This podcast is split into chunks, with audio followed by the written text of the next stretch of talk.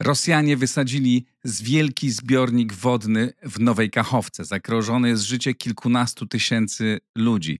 Jednocześnie wczoraj wieczorem i po południu Ukraińcy rozpoczęli działania ofensywne w kilku miejscach naraz.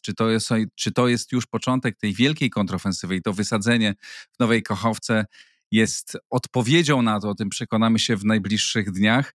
Dzisiaj będziemy też rozmawiać o tym, co się dzieje w Kijowie, o polityce, która wróciła do gry w Kijowie, o konflikcie między Wołodymyrem Zeleńskim a Witalijem Kliczką, ale też o tym, jak Zachód zmienia swoje nastawienie do wojny w sposób dosyć zaskakujący. Poruszymy bardzo wiele tematów. Zapraszam serdecznie na tą rozmowę. Ten program mogę prowadzić dzięki Państwu, dzięki patronom, którzy wspierają Układ Otwarty. Bardzo serdecznie Wam dziękuję. Kto z Państwa chciałby dołączyć do grona patronów, zapraszam na mój profil w serwisie patronite.pl. Dziękuję też mecenasom. Zapraszam do kontaktu ze mną, jeśli któraś z Państwa firm chciałaby zostać mecenasem Układu Otwartego. Zaczynamy program. A oto mecenasi Układu Otwartego. Novoferm, dostawca bram, drzwi i ramp dla przemysłu, logistyki oraz użytkowników prywatnych. Firma Devtalents, budująca zespoły programistyczne dla klientów z branży finansowej i cyberbezpieczeństwa. XTB, polska platforma inwestycyjna, która umożliwia inwestowanie w akcje i ETF-y bez prowizji w przypadku miesięcznego obrotu nie większego niż 100 tysięcy euro. E-Quadrat V to polska spółka zajmująca się sprzedażą energii elektrycznej pochodzącej wyłącznie z odnawialnych źródeł. OnGeo.pl, geoportal dostarczający raport o terenie z diagnozą dowolnej działki dla właścicieli, sprzedających lub kupujących.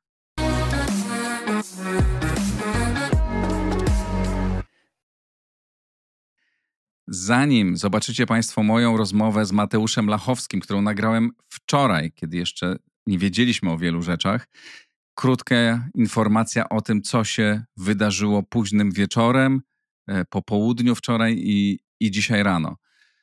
Rosjanie wysadzili wielką tamę na Nowej Kachowce. Ten zbiornik wodny jest ogromny, to mniej więcej powierzchnia 4 razy Warszawa. Tak duży jest ten zbiornik, ogromna ilość wody. Ta woda się wylewa. W czasie, kiedy nagrywam ten wstęp we wtorek przed południem, woda zalewa już pierwsze wioski, dociera do Chersonia, ale prawdopodobnie dotrze dużo dalej i straty będą potężne. Zagrożone jest życie 16 tysięcy ludzi. Tyle mniej więcej osób mieszka w tym obszarze zalewowym. Ci ludzie są wywożeni w tej chwili. Grozi nam potężna katastrofa humanitarna. To bardzo brutalny atak ze strony Rosji. Mogą być również zalane miejsca, w których przebywają Rosjanie, rosyjskie wojska. Zobaczymy o tym wszystkim. Będziemy się dowiadywać pewnie, kiedy Państwo słuchacie czy oglądacie to nagranie, wiadomo już dużo więcej. Niewątpliwie jest to odpowiedź i próba spowolnienia ofensywy ukraińskiej. Czy ta wielka ofensywa już się rozpoczęła? Trudno powiedzieć, natomiast wiemy na pewno, że w poniedziałek Ukraińcy zaatakowali w kilku miejscach naraz. W okolicach Bachmutu, tam na północy posunęli się od kilkuset do 1,5 kilometra naprzód. Ja rozmawiałem z przedstawicielem pułku kalinowskiego, który powiedział mi, że ich pułk także w tamtym rejonie posunął się o dobrych kilkaset metrów, zdobył kilkaset metrów, to było wczoraj, więc prawdopodobnie te działania trwają i dzisiaj dalej. Niewątpliwie to zagranie Rosjan, bardzo brutalne, spowolni czy zatrzyma jakoś działania Ukraińców, no bo będą musieli się częściowo skupić na ratowaniu ludzi i wiadomo też, że w tym rejonie zalewowym żadnych walk nie będzie. Tam nie da się prowadzić żadnych walk, natomiast na ile Rosjanie dzięki temu kupią czas i utrudnią działanie wojskom Ukrainy, trudno powiedzieć. Na pewno wiemy, że armia ukraińska jest przygotowana i już zaczyna działania w różnych miejscach. Czy to jest to właściwe Czy to jest to właściwa kontrofensywa, tego jeszcze nie wiemy. Będziemy się przekonywać w najbliższych godzinach i dniach. O tym, co dzieje się w Kijowie, jak świat patrzy na tę wojnę, jak zmienia się nastawienie, za chwilę w rozmowie z Mateuszem Lachowskim, którą nagraliśmy wczoraj, ale ten wstęp dogrywam dzisiaj rano po to, żebyście Państwo otrzymali najświeższe informacje, żeby ta rozmowa nie była wyrwana z kontekstu. A teraz zaczynamy. Zapraszam Państwa na rozmowę z Mateuszem Lachowskim, którą nagrałem wczoraj w studio w centrum Warszawy.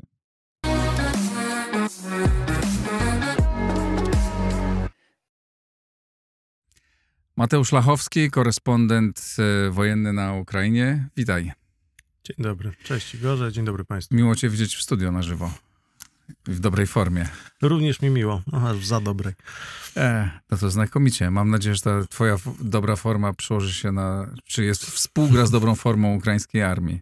Zaczęło się już... Czy nie zaczęło się? Co się dzieje? Więc myślę, że taka wojna nerwów jest wywoływana u Rosjan w tej chwili. Też to, co się działo w obozie białgorodzkim po raz kolejny na terytorium Rosji, gdzie wiemy, że dział Rosyjski Korpus Ochotniczy, też oddziały rosyjskie, ale również Polski Korpus Ochotniczy, który współpracuje z Rosyjskim Korpusem Ochotniczym. To te nagrania się pojawiły niedawno, że oni też byli z Rosjanami na terytorium Rosji. To możemy oceniać różnie, no bo jednak zaangażowanie Polaków w taki atak to jest większa sprawa, myślę. No to wydaje się ryzykowne. Dokładnie. Niezbyt politycznie rozsądne. Tak, natomiast na to nie mamy wpływu żadnego. To znaczy, to jest oddział, który podlega bezpośrednio pod ukraiński chór, czyli pod wywiad wojskowy, tak bym szybciutko przetłumaczył, żeby już nie wchodzić w takie tłumaczenie całej nazwy. No i ten wywiad wojskowy, którym kieruje Kiryło Budanow, od jakiegoś czasu przeprowadza takie uderzenia, które destabilizują Rosję. On jest odpowiedzialny, właściwie właśnie sam dowódca wywiadu wojskowego, ale przede wszystkim cały wywiad wojskowy jest odpowiedzialny za ten szereg uderzeń, które miały miejsce na terenie Rosji, ale też między innymi za sytuację z Mostem Krymskim z jesieni. I wydaje się, że po prostu to jest w interesie Ukraińców, żeby takie uderzenia przeprowadzać. Paradoksalnie też może być też w interesie to, żeby Polacy w tym brali udział. No ale to pytanie, czy to jest w polskim interesie, to już zostawiam tak dla ciebie, dla widzów ze znakiem zapytania. A ty widziałeś tych polskich żołnierzy? Znam polskich żołnierzy, ale z Legionu. Nie znam z PDK, czyli z Polskiego Korpusu Ochotniczego.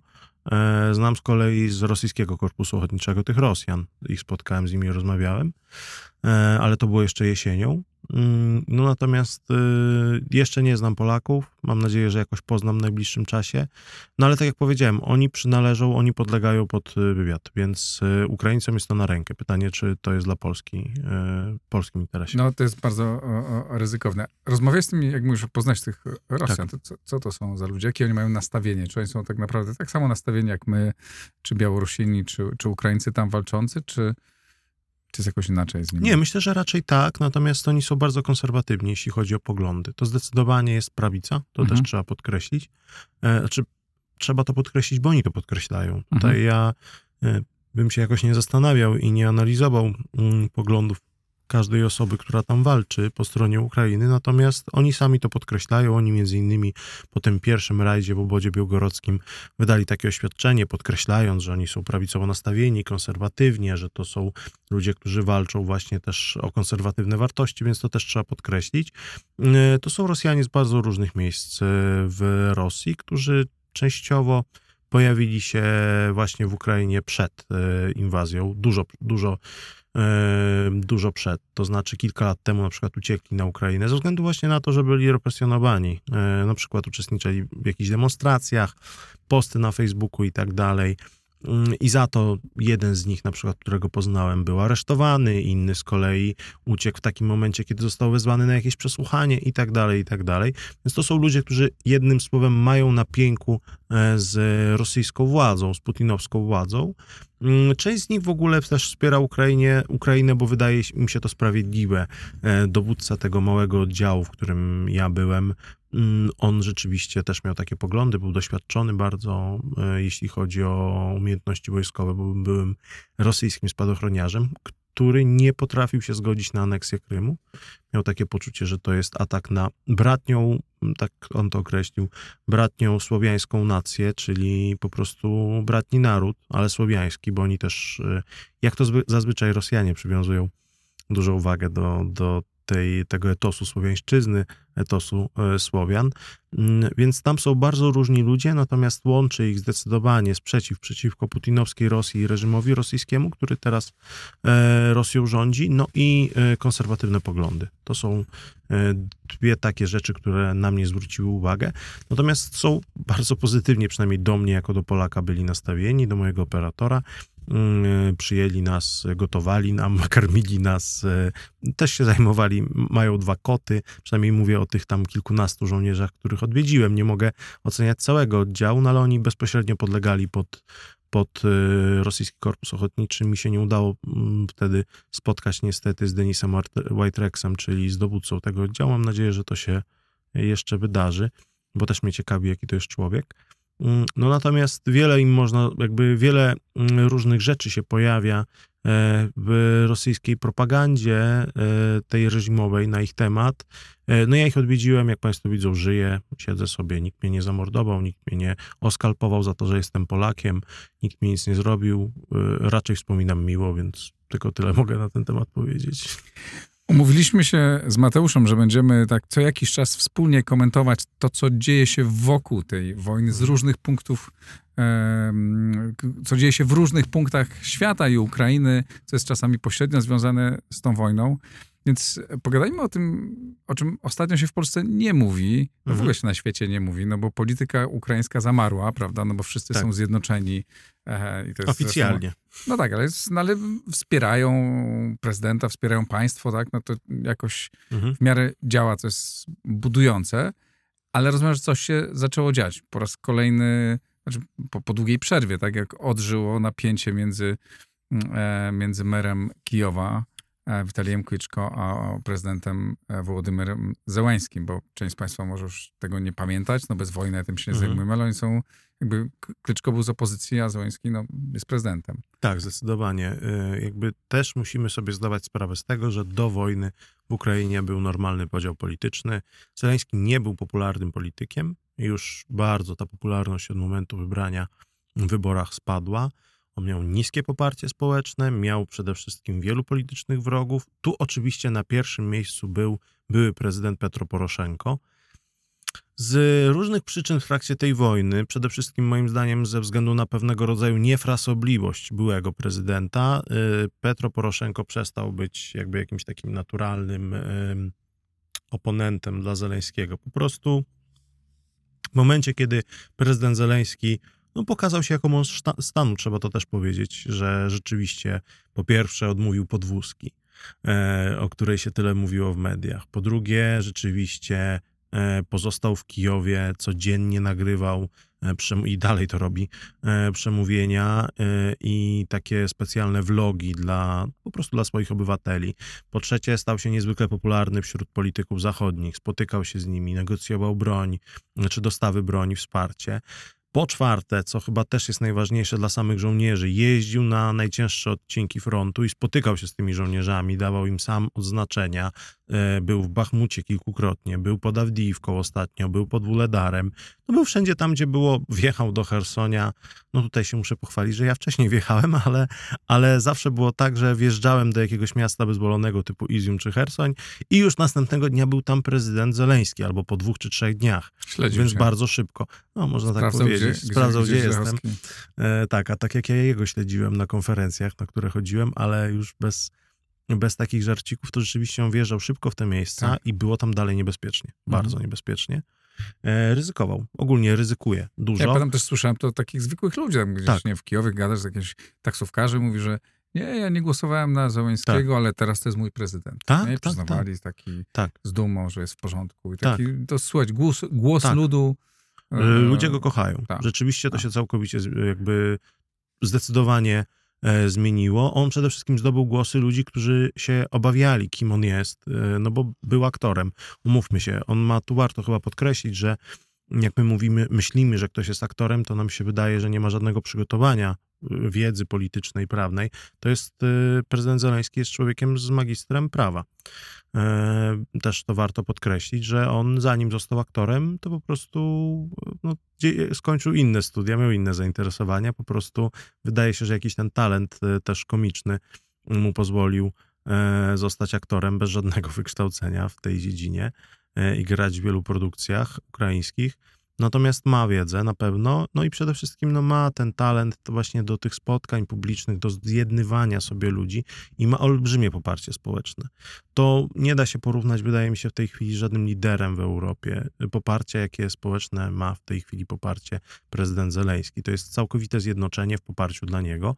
No ale tak jak powiedziałeś, polityka była i z jednej strony oczywiście główny rywal Petro Poroszenko gdzieś usunął się w pewien sposób w cień, no bo nie był w stanie w taki sposób działać, wspierać, nie robił tego, też zaliczył kilka wtop, między innymi pojechał do Londynu, niby negocjować wsparcie dla Ukrainy, zrobiono mu zdjęcia w jednej z najdroższych restauracji.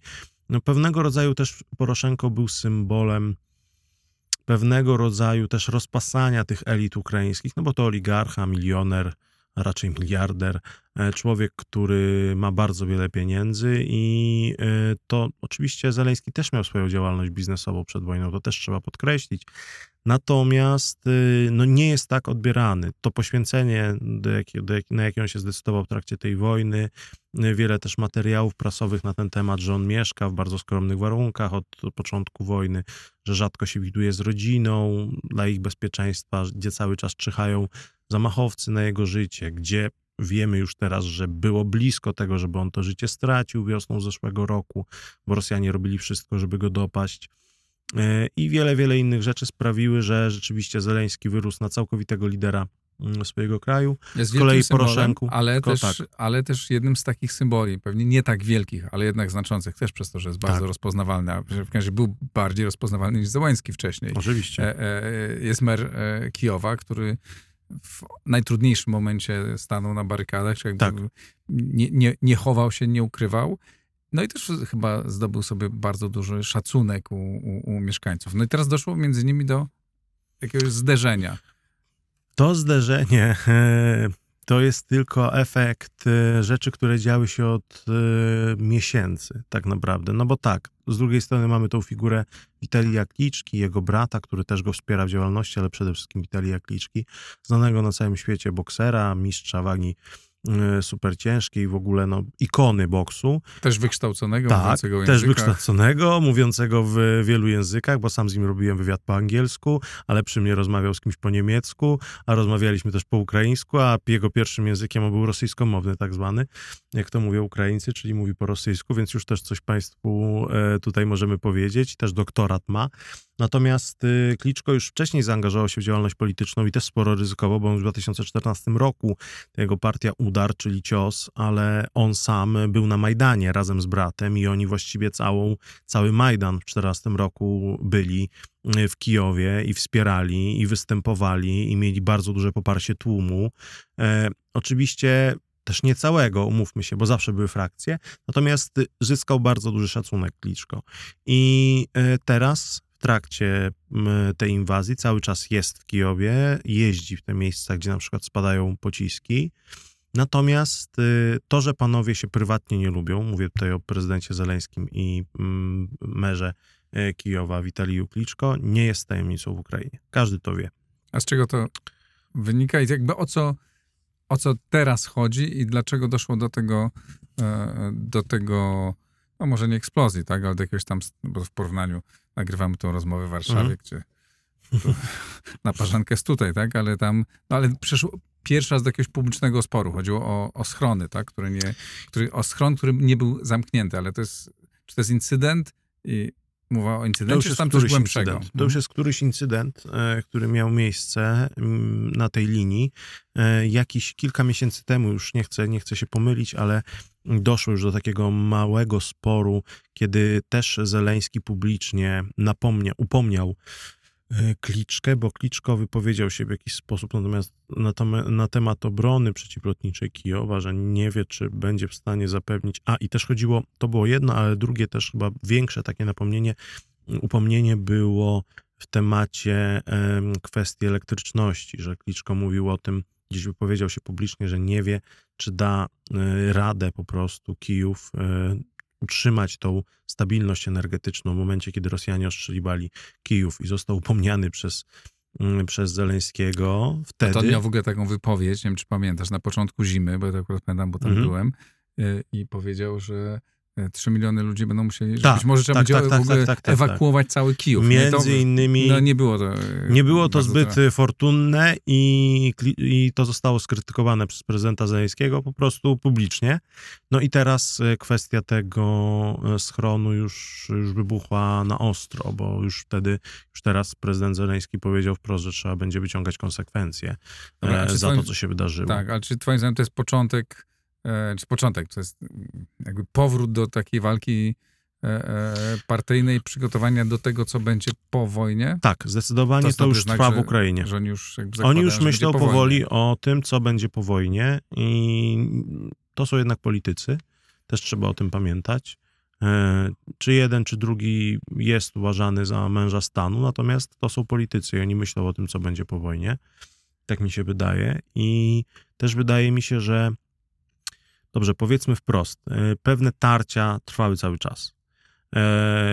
Kliczko zebrał też wokół siebie część żołnierzy, dowódców, którzy w jakiś sposób mieli nie po drodze z prezydentem Zeleńskim. I o ile jakby taką osobą, która łączy obie strony jest Walery Załużny, czyli dowódca głównodowodzący sił ukraińskich, to jednak byli na przykład dowódcy brygad, którzy byli bliżej związani z Kliczką, byli dowódcy brygad, którzy byli bliżej związani z prezydentem Zeleńskim. Niestety, ale ta polityka, czy stety lub niestety, no tak po prostu jest, ta polityka w pewien sposób przenika się z armią w Ukrainie. Zresztą chyba niestety, ale u nas też tak jest. Choć oficjalnie mówimy, że wojsko jest apolityczne. Ale Załużny też staje się coraz silniejszą postacią i słyszę też, że czasami, że Zeleński też się obawia, nie chce go zbytnio napompować, a już jest potężną postacią przecież. Tak, zdecydowanie jest, ale wydaje się, że na razie jeszcze Załużny unika takiej po prostu opowiadania się po którejś ze stron politycznych. Tutaj jest jedność na linii prezydent Zeleński i Walery Załużny, natomiast też nie jest tajemnicą, że prawdopodobnie prezydent Zeleński wolałby kogoś innego na miejscu Załużnego. Mówimy tutaj o Aleksandrze Syrskim, o generale dowódcy sił lądowych, osobie w tej chwili bardzo kontrowersyjnej w Ukrainie. Dlaczego? Z jednej strony bohater, no bo człowiek, który przeprowadzał odwrót jeszcze w Debalceve w 2014 roku, potem człowiek, który dowodził obroną Kijowa, więc osoba, która miała bardzo, bardzo duży mandat zaufania społecznego. Potem przeprowadził kontrofensywę w obozie charkowskim, udaną, największy sukces ukraiński w tej wojnie, poza obroną Kijowa właśnie. No ale potem przejął dowodzenie w operacji bachmuckiej. No i w tej operacji bachmuckiej to prawdopodobnie on decydował o tym, że obrona Bachmutu potrwa do jeszcze do niedawna. To nie była decyzja prezydenta? Nie wydaje mi się, żeby tutaj aż tyle prezydent miał do powiedzenia. Moje informacje, jakie do mnie dochodziły od lutego, były takie, że nie o wszystkim prezydenta informowano. I między innymi wcześniejszy dowódca, który odpowiadał właśnie za dowództwo operacyjne w Donbasie, w obwodzie donieckim, w obwodzie ługańskim właśnie, czyli na dawnym terytorium operacji antyterrorystycznej, a potem OOS, bo to się różnie, zmieniały się te nazwy. No, clue jest takie, że po prostu w Donbasie dowodził, został odwołany. Został odwołany tydzień po tym, jak ja dostałem informację od jednego z oficerów ukraińskich, że prezydent był przez miesiąc trzymany w informacji, znaczy przekazywano mu informacje, które były niezgodne z prawdą a propos Bachmutu, że tylko jedna droga była już do Bachmutu, którą dostarczano zaopatrzenie, a prezydent był cały czas zapewniany, że dalej są dwie. A były wtedy olbrzymie problemy logistyczne i wielu ludzi przez to zginęło. Jest problem w Ukrainie i to jest ewidentny problem z przekazywaniem złych informacji. Tych informacji się nie przekazuje. I to jest na etapie już zwykłych żołnierzy do oficerów wyższych, bo oni mają niestety taki system, jak my mamy. W Polsce jest ten sam problem w wojsku i każdy, kto kiedykolwiek miał rozmowę z jakimś wyższym oficerem w polskim wojsku, niezależnie od tego, czy on jest w obronie terytorialnej, czy on jest w armii, czy on jest w siłach specjalnych, ten wie, czy w lotnictwie, czy w marynarce wojennej, ten wie, że niestety, ale w polskim wojsku też istnieje ten problem, że jeżeli pojawia się jakiś kłopot, to się zaczyna szukanie winnych i wyciąganie konsekwencji, zamiast rozwiązać problem. W NATO tak nie ma. Niedawno słyszeliśmy o tym. Dokładnie. Niedawno mieliśmy to na... To było NATO. Tak. Jesteśmy członkiem NATO. Tak, ale ja mówię o starym NATO, mówię o Stanach Zjednoczonych. I w Stanach Zjednoczonych tak nie ma. W Stanach Zjednoczonych rozwiązuje się problemy. U nas, mam nadzieję, też to był raczej wypadek przy pracy. A powiedz jeszcze o Załużnym, bo on też jest chyba postacią bardzo popularną i taką cenioną w Ukrainie. Do tego stopnia generał Załużny jest popularny w Ukrainie, że można kupić sobie poduszki z generałem Załużnym, do których się można przytulać. Na przykład w Kramatorsku w sklepach są sprzedawane takie poduszki w różnym kształcie. Dla mężczyzn są na przykład w kształcie kobiecego biustu i tak dalej, i tak dalej. Załużnym? Tak, no różne widziałem. I to w kilku sklepach, więc to nie jest tak, i w kilku miejscach, że to nie jest w jednym tym. Są no, zrobię zdjęcia, to może gdzieś przy kolejnej rozmowie opublikujemy, jak będę. Teraz, za kilka dni, kocyki z Załużnym, różnego typu rzeczy, serio. Też niebieskie, takie podobne do twojego tła. Ale też różne są, zielone, różne widziałem. Jest bardzo popularny generał Załużny. Mogę zdradzić państwu, że mer Kijowa Witali Kliczko w swoim osobistym gabinecie trzyma wielki portret Załużnego, on tam wisi. A prezydenta nie ma Zeleńskiego. No. Jeżeli już tak zapytałeś, no to nie przypominam sobie, ale może coś się zmieniło, byłem w lutym, ale wisi ten portret, ale to się wydaje właśnie, że to jest taka postać, która łączy w tej chwili rzeczywiście te wszystkie części politycznego alfabetu ukraińskiego. Ważna wydaje mi się kwestia, jeśli chodzi o generała Załużnego, on został głównodowodzącym w ciekawym momencie, dość niedawno. Tak naprawdę rok przed rozpoczęciem wojny mianowano go na głównodowodzącego.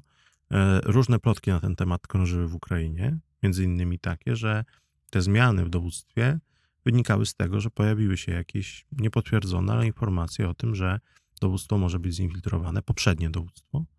I Załużny był po prostu taką osobą, do której było pełne zaufanie, że on na pewno nie ma nic wspólnego z Rosjanami. Zresztą człowiek dość młody, jak na takie wysokie stanowisko z zachodu Ukrainy oczywiście, o takich poglądach właśnie bardzo proukraińskich, bardzo głęboko wierzący, to też trzeba podkreślić. Załużny jest niezwykle wierzącą osobą. Jakby nie mówię tego w kontekście osobistych jakichś kwestii, tylko bardziej z tego, że jeżeli się poczyta te posty Załużnego, to co on wrzuca, to on często się do tego odwołuje. No i to też pasuje gdzieś tam do zachodniej Ukrainy, grekokatolicyzmu tam, czy prawosławia obrządku ukraińskiego. To zresztą też jest ważny, wbrew pozorom, element w armii ukraińskiej. Już dochodząc do, już nie robiąc dygresji, Załużny jest niezwykle popularną osobą. Wydaje się, że w tej chwili jest prezydent i właśnie Załużny. Gdzieś w dalszym właśnie szeregu takich ikon tej wojny po stronie ukraińskiej jest właśnie Syrski i jest Kliczko, przy czym Kliczko jest o wiele bardziej popularny niż Syrski. Natomiast, tak jak powiedziałem, z Syrskim, do Syrskiego wiele osób ma zarzuty, zażalenia z racji na to, co się działo pod Bachmutem, że tam tracono wielu żołnierzy, że nie wiadomo do dzisiaj, czy ta obrona Bachmutu tak długo była konieczna i jeszcze do kilku rzeczy właśnie w związku z tą obroną i wokół tej obrony. No to jest pytanie, na ile to była świadoma decyzja generała Syrskiego, że tylu ludzi zginęło, no bo ja wiem, jak to brzmi, ale w pewien sposób już obserwuję to, że dowódcy ukraińscy decydują w pewnym sensie się już nie na to, żeby jak najmniej Ukraińców zginęło i żołnierzy zginęło, tylko oni ważą to na szali tego, co w tej wojnie jest lepsze, żeby zginęło rzeczywiście wielu żołnierzy, ale można się było na przykład przygotować do kontrofensywy, bo taka była oficjalna linia tego, jak mówiło się o Bachmucie, czy bardziej rzeczywiście się myśli o tym, żeby jak najmniej żołnierzy zginęło. No o tym już się w tej chwili nie myśli, moim zdaniem. W tej chwili się myśli o tym, żeby żeby właśnie przeprowadzić jakieś konkretne uderzenie i wygrać wojnę, bo oni już po prostu myślą w tej chwili, żeby wygrać wojnę. Oni pewnie ją już wygrywają, można tak powiedzieć, bo przecież na etapie roku, jakby w momencie, kiedy byliśmy rok temu albo trochę ponad rok temu, no to zastanawialiśmy się, czy Kijów padnie, czy Donbas padnie, co będzie, na jakim jesteśmy etapie. Teraz mamy etap właściwie ten sam, który mieliśmy wtedy, tylko że Ukraińcy odzyskali Cherson, odzyskali obwód charkowski, jakby odnieśli szereg sukcesów. O Rosjanach tego nie można powiedzieć, no bo zajęcie Soledaru czy Bachmutu to nie są sukcesy. Jakieś są, ale no to nie są sukcesy w kategorii tego, jakie środki Rosjanie na to przeznaczyli, jak długo to trwało. Natomiast no, wydaje się, że Ukraińcy chcą wygrać wojnę, oni teraz grają najwyższą stawkę i pojawia się nawet wśród ukraińskich żołnierzy sporo takich pomysłów, żeby tą wojnę nie zakończyć na odzyskaniu na przykład terytoriów do 24 lutego, które zajęli, od 24 lutego, które zajęli Rosjanie, tylko mówi się cały czas o tym grze o wszystko, czyli o odzyskaniu terytoriów całej Ukrainy, okupowanych od 2014 roku, ale nawet jest część żołnierzy, która naprawdę wierzy w to, że można potem rozsypać Rosję, to znaczy pójść i zmusić Rosję do rozpadu, żeby się zakończył putinowski reżim, jak to oni mówią, czyli sprawić, że rzeczywiście zmieni się system w Rosji. Ale no to jak tam jeździsz i rozmawiasz z ludźmi, to ja nie byłem już tam, nie wiem, z 2 miesiące. Nastrój jest cały czas taki sam? Jest lepszy teraz. Jest lepszy jeszcze. Teraz jest zdecydowanie lepszy. To ciekawe, bo ze względu na co jest ten lepszy? Bo czują, że tyle tego sprzętu już jest i tyle tych brygad w gotowości, słyszą od znajomych, że się ćwiczy. Ja bym nie szalał z tym sprzętem. No, ten sprzęt jest, on docierał też wcześniej, ale to nie masz takiego wpływu. Natomiast rzeczywiście wiosna trochę zmieniła optykę, mam wrażenie, jak rozmawiam z żołnierzami ukraińskimi. Bo rzeczywiście oni uznają, że tak, przetrzymaliśmy zimę, przetrzymaliśmy kryzys energetyczny, te ostrzały stałe rosyjskie. Teraz owszem, Rosjanie dalej ostrzeliwują te miasta ukraińskie, ale zasadniczo większość rakiet, większość dronów jest zestrzeliwanych, więc ten efekt jesienny, który się pojawił w październiku, generała Surowikina, który przyszedł i zaczął ostrzeliwać miasta Ukrainy i ten lęk, że rzeczywiście nagle 3 miliony ludzi z Kijowa będą musiały wyjeżdżać, tego już nie ma. Nie ma strachu właśnie przed tym, że ktoś będzie zamarzał, że ktoś będzie umierał z głodu. To się udało przetrwać, to na pewno jest ważne. Druga sprawa jest ważna, że owszem, Bachmut upadł, ale był broniony tak długo, że to też daje pewne... To jest kolejny etos, który się stworzył wokół tego miasta, że trzymaliśmy je tak długo, a teraz co? Rosjanie zajęli od miesiąca, nawet nie przesunęli się o parę metrów dalej. Co też jest z kolei właśnie powodem do krytyki, no bo się okazuje, że tacy ludzie, którzy w lutym, ja też do nich należałem, mówili, że powinno się to zrobić, wycofać się z Bachmutu na te linie, na których są teraz Ukraińcy, bo Rosjanie z racji na siłę tych linii, na uwarunkowania terenowe nie będą się mogli przesunąć dalej. No to okazało się prawdą. Rzeczywiście od zajęcia Bachmutu, ruin Bachmutu, tych zgliszczy, Rosjanie się nie są w stanie przesuwać. No ale to też jest znów powód do pewnego rodzaju no właśnie optymizmu, no bo zatrzymaliśmy Rosjan w Donbasie. No to co teraz? No to teraz czekamy na kontrofensywę. I paradoksalnie to czekanie na kontrofensywę w Ukraińcach powoduje takie pozytywne myślenie, takie oczekiwania, ale pozytywne oczekiwania, że kiedyś będzie i żeby zwolą swoje terytorium.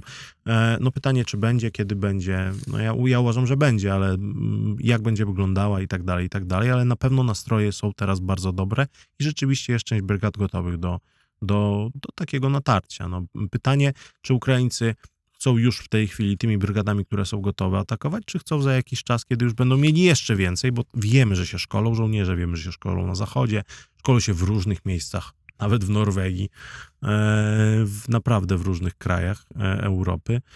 Ci żołnierze przechodzą różnego rodzaju szkolenia, no i ci żołnierze wrócą i będą mogli walczyć, więc tutaj jest pytanie, kiedy Ukraińcy się zdecydują na takie uderzenie. To, że nastroje się poprawiają, to bardzo ciekawe, bo ja tak myślałem, że może już tak są ludzie znużeni, bo nie wiem, czy się z tym zgodzisz, ale ja obserwuję też zmianę w dobrym kierunku nastrojów na Zachodzie. Po takim, nie wiem, jeszcze 2 miesiące temu, to tak miałem wrażenie, że wszystko zjeżdżało, że już wszyscy mówią, dobra, trzeba naciskać Zeleńskiego, żeby się godził na rozmowy pokojowe, a od jakiegoś czasu widzę...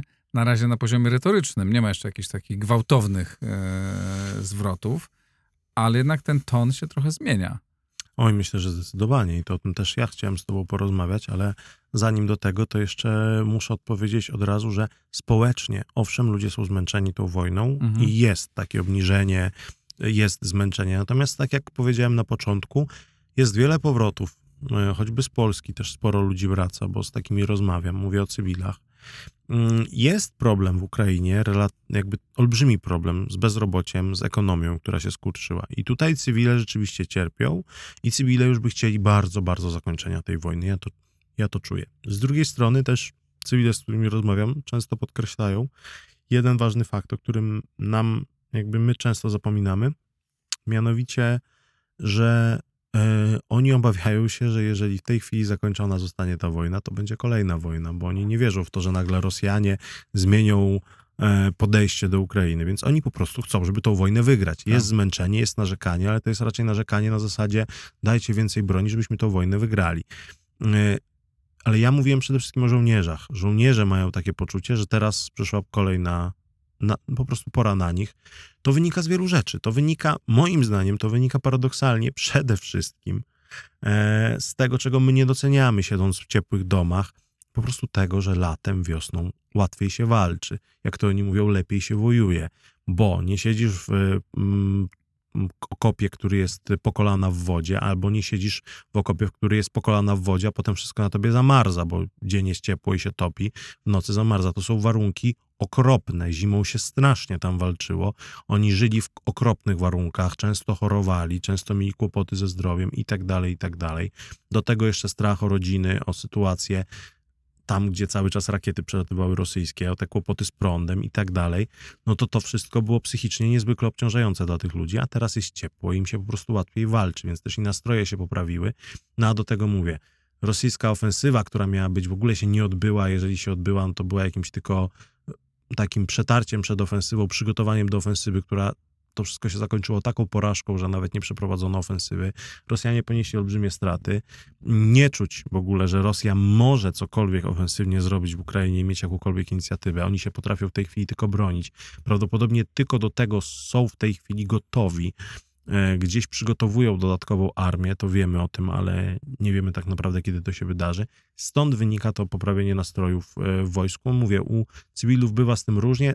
Raczej jest na pewno lepsza, ja mam takie poczucie, lepsze nastroje są niż zimą, natomiast jest ten kłopot ekonomii, tego, że Ukraina jest całkowicie zniszczona, ale zacząłeś temat tego, jak się zmieniły nastroje na Zachodzie. W mojej opinii zmieniły się w taki sposób, że Zachód zobaczył, że jeżeli chce końca tej wojny, to nie chodzi o to, żeby doprowadzić do jakiejś umowy, tylko trzeba wesprzeć Ukrainę, żeby ona tą wojnę, przynajmniej w swojej opinii, wygrała, odzyskała to, co chce odzyskać. Oczywiście z pewnymi ograniczeniami, ale jednak, żeby dojść do takiego momentu, że po prostu Ukraina jest zadowolona i wtedy można naciskać na pokój, bo w tej chwili to właśnie bardziej Ukraina ma szansę coś w tej wojnie zmienić. Ten impas wynika ze słabości Rosji.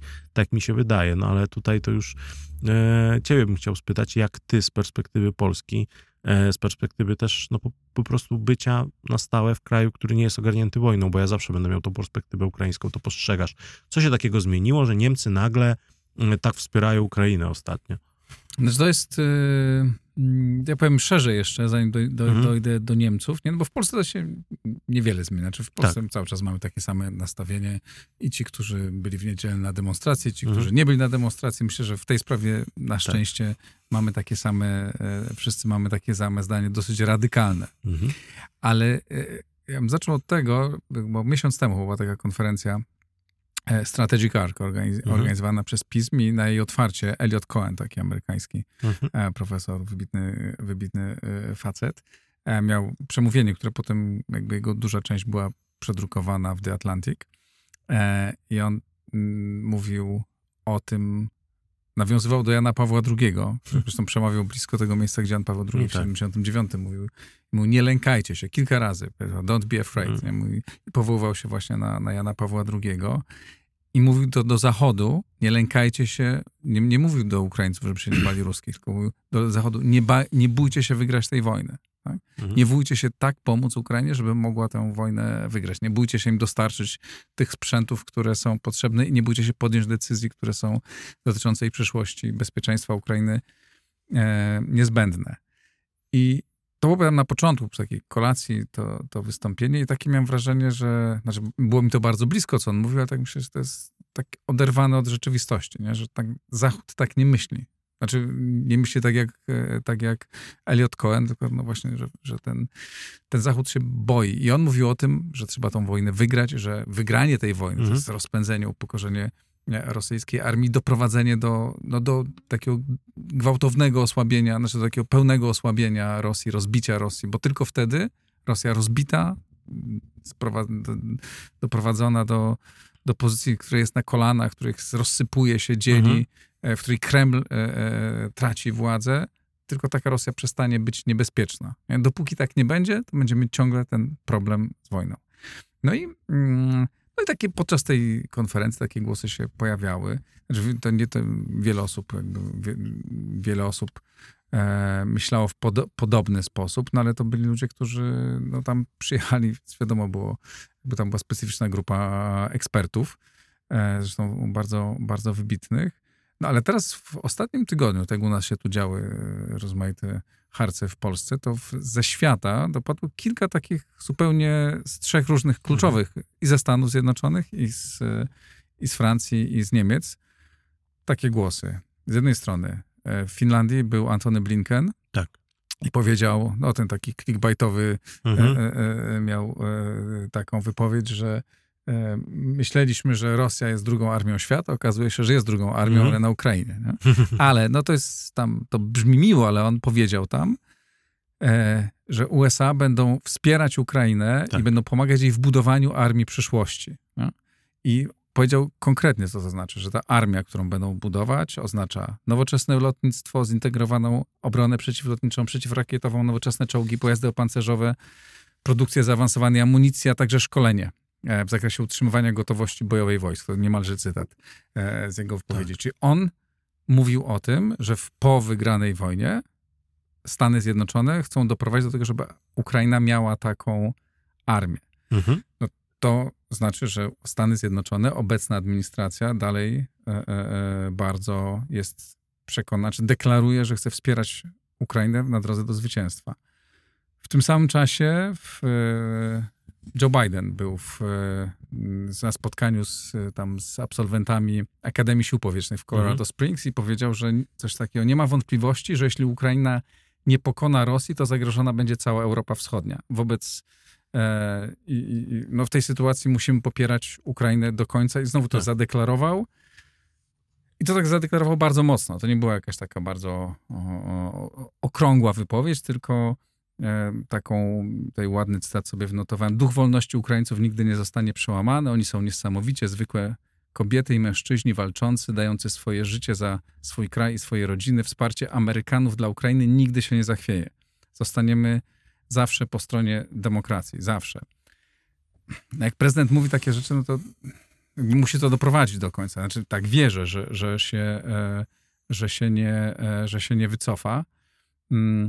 I jeszcze takie jedno zdanie powiedział, przepraszam, tak cytuję, ale one są dosyć mocne. Proszę was, byście pomyśleli, mówi do tych absolwentów, co się stanie, jeśli się zachwiejemy i Ukraina upadnie? Co się stanie z Białorusią? Co zresztą Europy Wschodniej? No to są... Mnie to buduje. Znaczy mi się wydaje, że to znaczy, zwłaszcza, że w przypadku Stanów Zjednoczonych za to idą konkrety.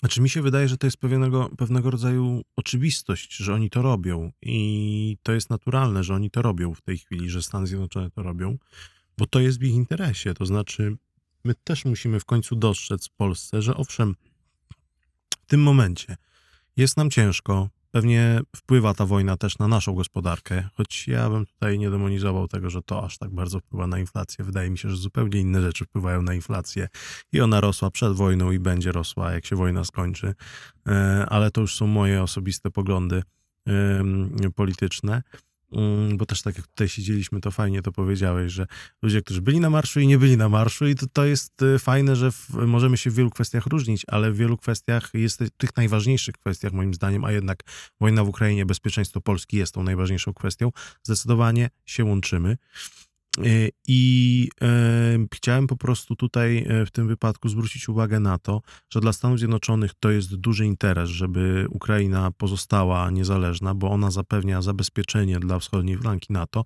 i my też jesteśmy tym krajem, Polska jest krajem, w którym jestem przekonany, w który będzie Zachód, ale przede wszystkim mówię o anglosasach, inwestował po wojnie. My będziemy tym krajem, o którym już mówią i spekulanci, ale też przede wszystkim eksperci, ekonomiści, że do Polski będą płynęły pieniądze i do Ukrainy będą płynęły pieniądze.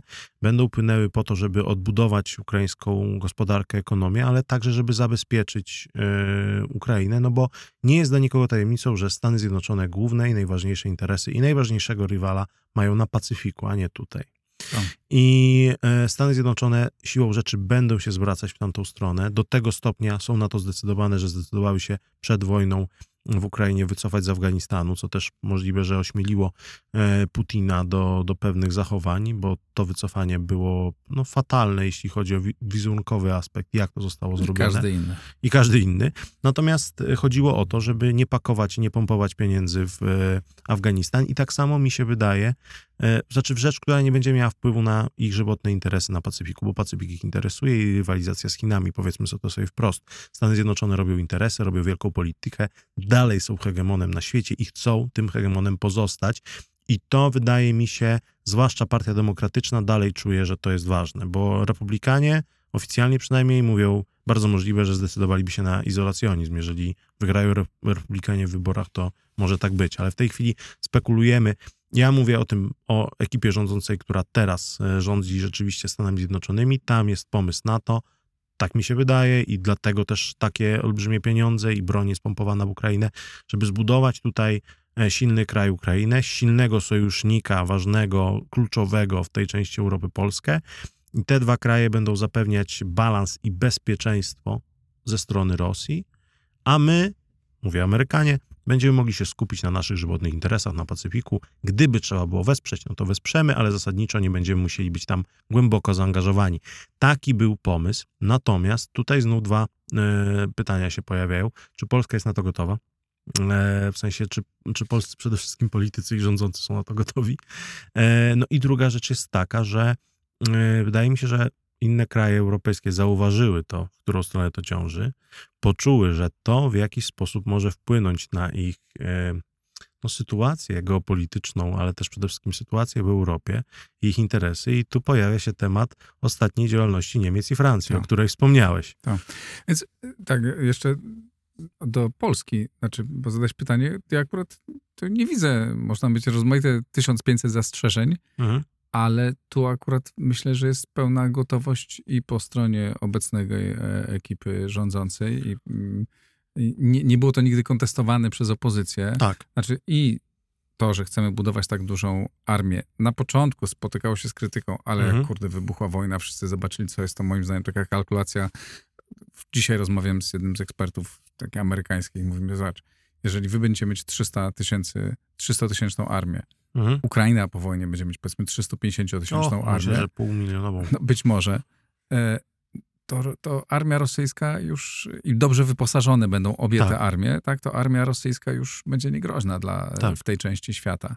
A decyzje dotyczące zakupów, które podejmowane są w tej chwili w Warszawie seryjnie dotyczące amerykańskiego sprzętu, świadczą o tym, że jest wola polityczna i zbudowania i wyposażenia tej armii. Tak? Pytanie oczywiście, czy zrobimy to dobrze, czy źle. No właśnie. Ale to jest gdybanie, tak? To można sobie, zwolennik rządu powie, że na pewno będzie świetnie, przeciwnik powie, że na pewno będzie nieświetnie. No tak. To jest gdybanie. Decyzje są podjęte i nie podejrzewam, że gdyby się zmieniła jesienią władza, żeby jakaś nastąpiła radykalna, może być korekta, ale nie podejrzewam, że była jakaś radykalna na pewno zmiana. Nie. To... Natomiast tu oczywiście na przykład Francuzi mają Macron ma pretensje i to wypowiedział na Globseku w Bratysławie w zeszłym tygodniu do Polski, że dlaczego kupuje, nie wymienił chyba Polski wprost, ale to było jasne, że chodzi o nas. Świetnie, że chcemy się zbroić, ale dlaczego jedno z państw, które tak właśnie chce się zbroić, kupuje wszystko za oceanem? Albo w Korei. Tak. A nie od Francuzów. A nie tutaj. Wiadomo, jakby walczy o swoje państwo. Tak. I tu napięcia na pewno będą między nami, a tamtymi państwami. Wiadomo, że w interesie Niemiec nie jest zbyt bliska współpraca powojenna między Polską a Ukrainą, bo będzie rósł naturalny konkurent z jednej strony, z drugiej strony naturalny, świetny rynek do robienia interesu, więc to też nie jest takie jednoznaczne.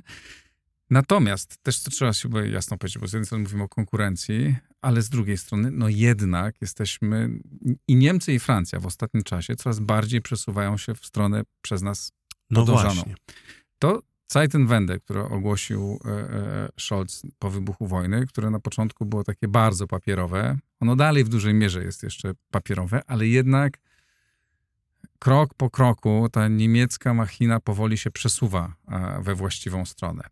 A w ogóle parę dni temu doszło do jakiejś takiej zadziwiającej dla wszystkich sytuacji, w której Olaf Scholz był na jakimś wiecu, na którym były jakieś zwolennicy Putina, w każdym razie, czy przeciwnicy może takiego własnego wspierania Ukrainy, który miał po prostu tak płomienne wystąpienie, jak po prostu jakiś polski jastrząb, to taki z tych bardziej radykalnych. Nie? Mówił o Putinie jako mordercy, o człowieku, który wywołuje wojnę, o kryminaliście, o zbrodniarzu wojennym. Tak.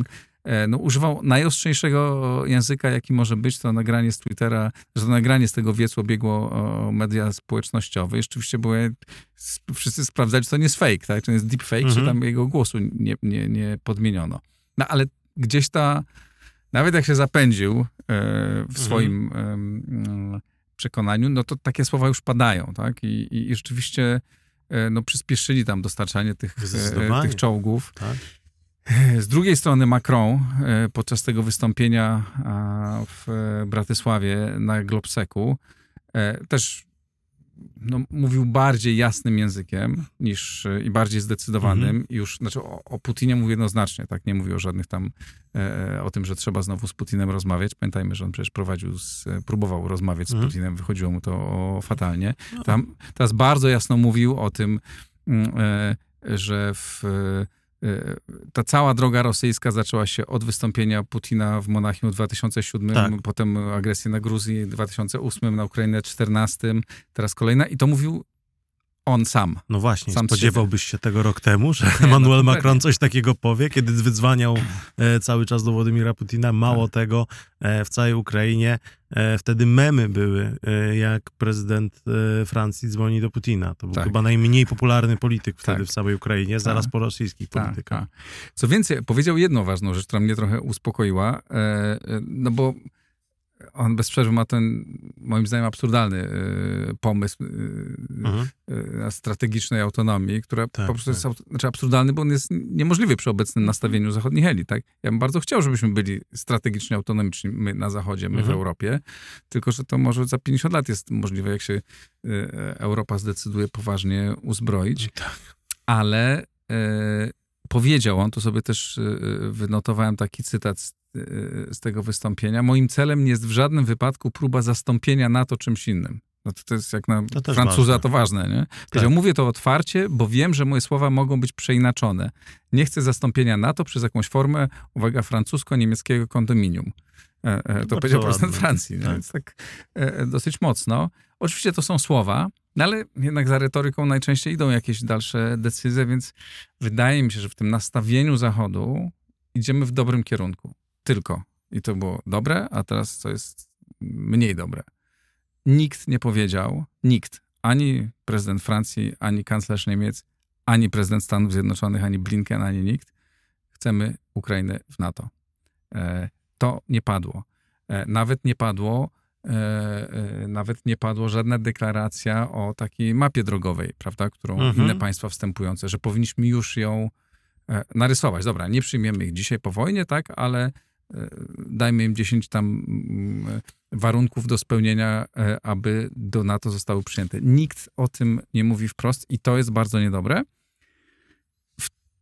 Dobre jest to, że jednak i Macron, i Scholz zaczęli mówić o gwarancjach bezpieczeństwa. Znaczy, że musimy dać im jakieś gwarancje bezpieczeństwa. Być może indywidualne przez nasze kraje, ale jeszcze nie członkostwo w NATO.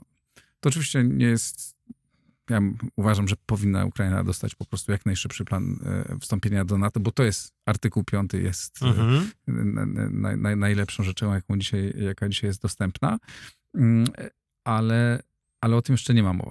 Natomiast pojawia się, wreszcie się zaczyna mówić w ogóle o temacie gwarancji bezpieczeństwa. Tak. Więc ja mam taką nadzieję, że to trochę będzie tak jak z dostarczaniem broni do Ukrainy. Pamiętasz, jak było rok temu, tak, półtora roku temu? Nie, tylko tam możemy im Javeliny dać, nie?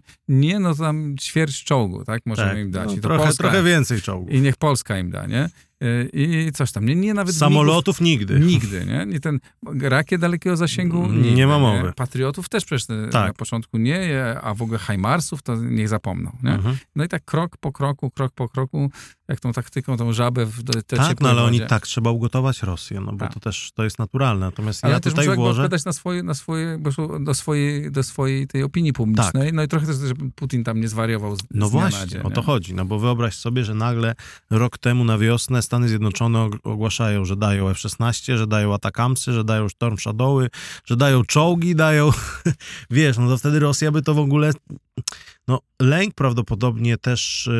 A może nawet nie lęk, może to jest umiejętnie prowadzona polityka i przewidziane pewne rzeczy, żeby po prostu gotować tą żabę rosyjską, bo to też jest właśnie tak, że to jest żaba nieobliczalna. Rosjanie są nieobliczalni, więc lepiej zrobić kilka małych kroków, niż zrobić jeden konkretny krok. Owszem, może byśmy już wtedy mieli skończoną tą wojnę, ale mieliśmy też ryzyko i ciągle o tym zapominamy, że jednak, a Stany Zjednoczone na pewno o tym nie zapominają i Zachód.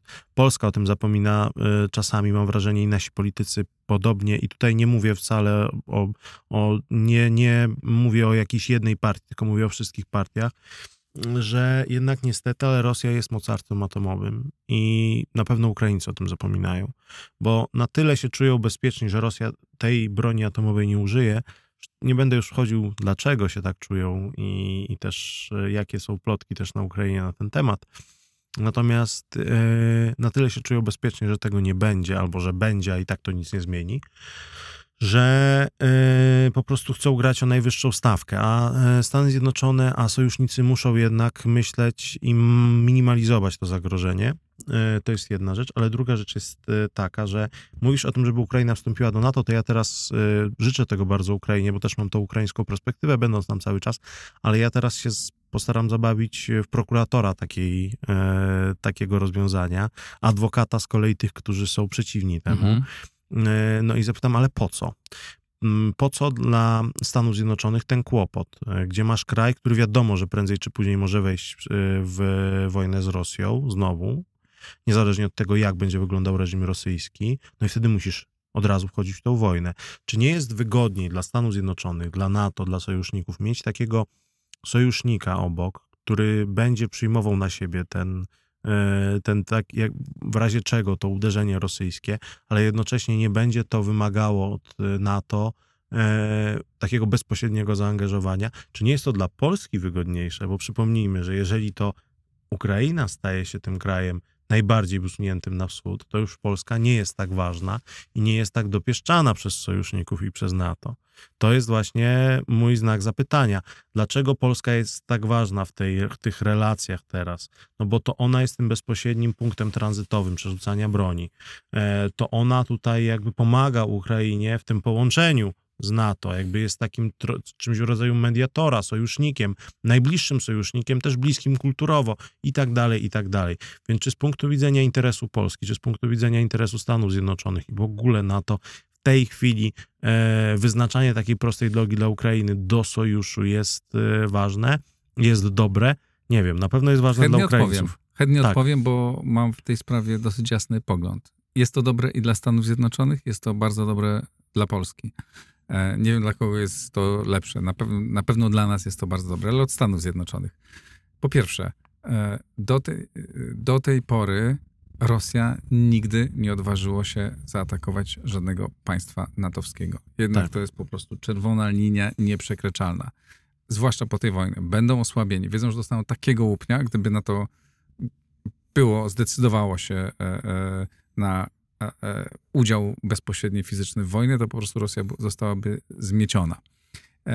I na razie członkostwo w NATO jest gwarancją. Oczywiście nie same, wiemy dobrze, że nie możemy w ten sposób myśleć, tak? Ja nie chcę, żeby ktoś pomyślał, że powiem, że jesteśmy w NATO, to już jesteśmy bezpieczni. Musimy, nie, to nie wystarczy. Trzeba budować silną armię i tak dalej. No ale wiemy, że Ukraina będzie chciała budować silną armię. Wiemy, że nie będziemy mieć na to pieniędzy, ale pewnie dostanie na to pieniądze i wiemy, że my będziemy budować silną armię. Dla Stanów Zjednoczonych, moim zdaniem, dużo mniejszym wydatkiem jest teraz doprowadzenie do zwycięstwa Ukrainy, wypchnięcie Rosji, osłabienie, strategiczne osłabienie Rosji, zbudowanie wielkiej fortecy Ukrainy i spokój na lata. I mogą się wtedy zająć drugim problemem, który jest dla nich fundamentalnie ważny. Po prostu za stosunkowo niewielką cenę, stosunkowo, bo to są ogromne pieniądze, załatwią sobie spokój w tej części świata. Tylko do tego trzeba odwagi. Trzeba odwagi myślenia. Jak Eliot Cohen mówił, nie lękajcie się, to właśnie to miał na myśli. Teraz dla Polski, co nam z tego, że przerzucamy wojska przez Rzeszów i Jesionkę, nie? Znaczy, ale jakby to... Znaczy, cieszymy się, że staliśmy się poważnym państwem, tak, że nasza rola wzrosła. Ale sorry, ja wolę mieć jednak bezpieczny kraj.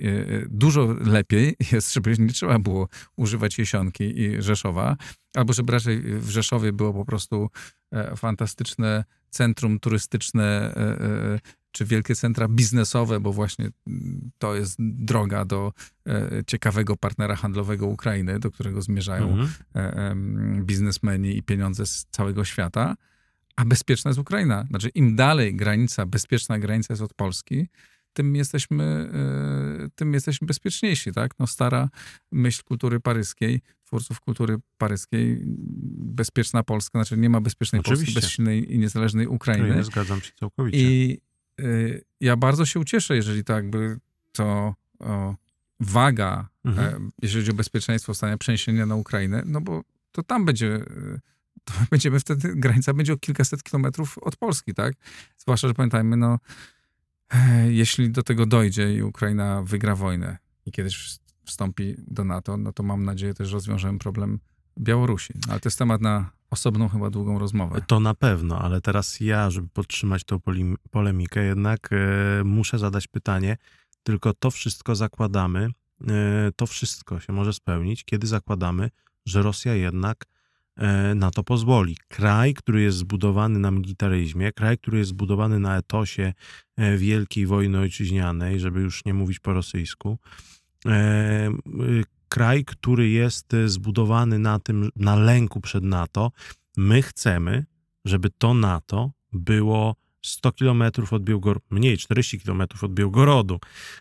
My chcemy, żeby granica NATO i bazy NATO... Może być za Białgorodem. No właśnie, no chyba, że tak. Nie, ale wiesz. Nie, poważnie. Żarty tak? Żartami. Nie, żarty żartami. Nie, bo jakby nie chcemy zmieniać granic, bo trzeba, tak. To jest fundamentalnie ważne, żeby nikt tak przypadkiem nie myślał, tak? Nie powinniśmy... ale Rosjanie nie będą się tego bali i będą o tym mówili. Dobrze, ale oczywiście będą się bali. Ale to jest, wiesz, taka niepewność Zachodu, słabość. Trzeba być zdecydowanym. Znaczy, jeżeli chcemy zrobić porządek i chcemy być bezpieczni, to musimy być zdecydowani. I musimy wiedzieć, co chcemy osiągnąć. I musimy po prostu postawić na to pieniądze, uderzyć, wyposażyć ich i pozwolić Rosji, pozwolić do tego, żeby Rosja była tak słaba, że nie będzie mieć nic do powiedzenia. Nie będziemy się pytać, czy Ukraina ma wstąpić w NATO. Po prostu przyjmiemy Ukrainę do NATO, a Rosja niech sobie tam daje oświadczenia oburzone, ale będzie tak słaba. Najpierw trzeba doprowadzić do tego, żeby była tak słaba, żeby nie mogła nic zrobić. Jeśli chodzi o broń konwencjonalną, zawsze będzie tak słaba, natomiast pojawia się problem, wiesz jaki. Tak. Tego, że Rosja jest krajem, który ma największą ilość głowic nuklearnych oficjalnie. I to jest problem. Jakby to jest problem, że moim zdaniem NATO i przede wszystkim Stany Zjednoczone będą grały dopóki nie będą wiedziały, że ryzyko jest za duże. Na tym polega cała zabawa. To w pewnym momencie trzeba na razie... Bo my stawiamy Rosję pod ścianą. Tak. Wiesz dobrze o tym też, że jeżeli to robimy, to stawiamy Rosję pod ścianą. Tylko, że nie mamy wyjścia. Nie? Wiesz, jakie były plotki w Ukrainie na przykład, jak tam jeździłem 5 lat temu. Takie były plotki, że ta wojna w Donbasie, która cały czas się tli, wtedy się tliła, taka była mała, ona wcale nie jest potrzebna Rosji po to, żeby zająć Donbas. Ona wcale nie jest potrzebna Rosji po to, bo Krym tak naprawdę był ważny. Ona wcale nie jest potrzebna Rosji po to, żeby zająć potem Ukrainę, co się okazało fikcją, bo jednak zdecydowała się na to Rosja. Ale przede wszystkim mówiło się wtedy o tym i do dzisiaj się o tym czasami podnosi, jak rozmawiam z niektórymi oficerami ukraińskimi, że Rosji ta wojna była potrzebna po to, że kraj, który jest w stanie wojny, nie może przystąpić do NATO. Tak. I Rosja miała jeden cel, to żeby Ukraina nie weszła do NATO, bo to jest sprzeczne ze wszystkimi strategicznymi planami rosyjskimi, żeby NATO było pod Charkowem. To jest nie do przyjęcia dla Rosji. I ja się obawiam, że są takie granice, których Rosja się nie po prostu możemy postawić Rosję pod ścianą, ale jest jeszcze jedna rzecz, której Rosja się boli Zachód. Ale trzeba zrobić to, o czym mówi Eliot Cohen, doprowadzić do tego, żeby Kreml upadł. I wtedy będzie to inne państwo, tak? Być może kiedyś trzeba doprowadzić do tego, żeby za ileś lat Rosja miała szansę stać się normalnym państwem, albo to jakieś kilka Rosyjek, czy Moskwianie, jakkolwiek tego nie nazwiemy. Tak. Księstw moskiewskich. Bardzo proszę, żeby stały się normalnymi partnerami, żebyśmy mogli z nimi zacząć normalnie funkcjonować. Dopóki tak nie jest, dopóki do tego nie prowadzimy, będzie zawsze niebezpiecznie. To jest piękne marzenie, a ja już tylko na koniec, ale obawiam się, że tego Zachód się też będzie bał, że w takiej sytuacji Rosja rozpada się na małe inne kraje, a tego się Stany Zjednoczone zawsze bały, no bo wtedy znów broń atomowa, o której zapominamy, i po prostu lepiej jest mieć jednego wroga szalonego, niebezpiecznego, ale jednak jednego, który kontroluje całe to pole, które ma, niż mieć kilkunastu wataszków, którzy mają, nie daj Boże, dostęp do broni atomowej. Tego Stany Zjednoczone się boją w ewentualnym rozpadzie Rosji, moim zdaniem. Dlatego się na to nie zdecydują, ale to jest tylko moje zdanie. Marzenie jest piękne i jako Polak oczywiście to marzenie chciałbym, żeby się spełniło, ale na razie w nie nie wierzę. A ja... To jest marzenie, tak? Marzenie i cel, bo powinniśmy sobie też stawiać cel. Moim zdaniem to powinno być celem i mam wrażenie, że to jest gdzieś w tyle głowy celem wielu polityków i niech tak będzie i tak jak Eliot Cohen, powołam się Jana Pawła. Nie lękajcie się. Przyjąłeś mi częściowo wywiad, ale tak się umówiliśmy. To co, będziemy kontynuować. Tak, mam nadzieję, że tak. Mateusz Lachowski był w Układzie Otwartym i rozmawialiśmy o Ukrainie i o świecie. Nie ostatni raz. Dzięki serdeczne, Mateusz. Dziękuję, Igorze. Dziękuję Państwu. Dziękuję bardzo. To wszystko dzisiaj. Jeśli uważacie... że warto. Po pierwsze napiszcie w komentarzach, co o tym sądzicie, czy te marzenia nasze są przesadzone, czy nie, czy ten cel jest realistyczny, co sądzicie o reakcjach Zachodu, o sytuacji na Ukrainie. Wspierajcie na patronite.pl, lajkujcie, subskrybujcie, słuchajcie też, oglądajcie Mateusza i Układ Otwarty. Dzięki serdeczne, do widzenia, do zobaczenia.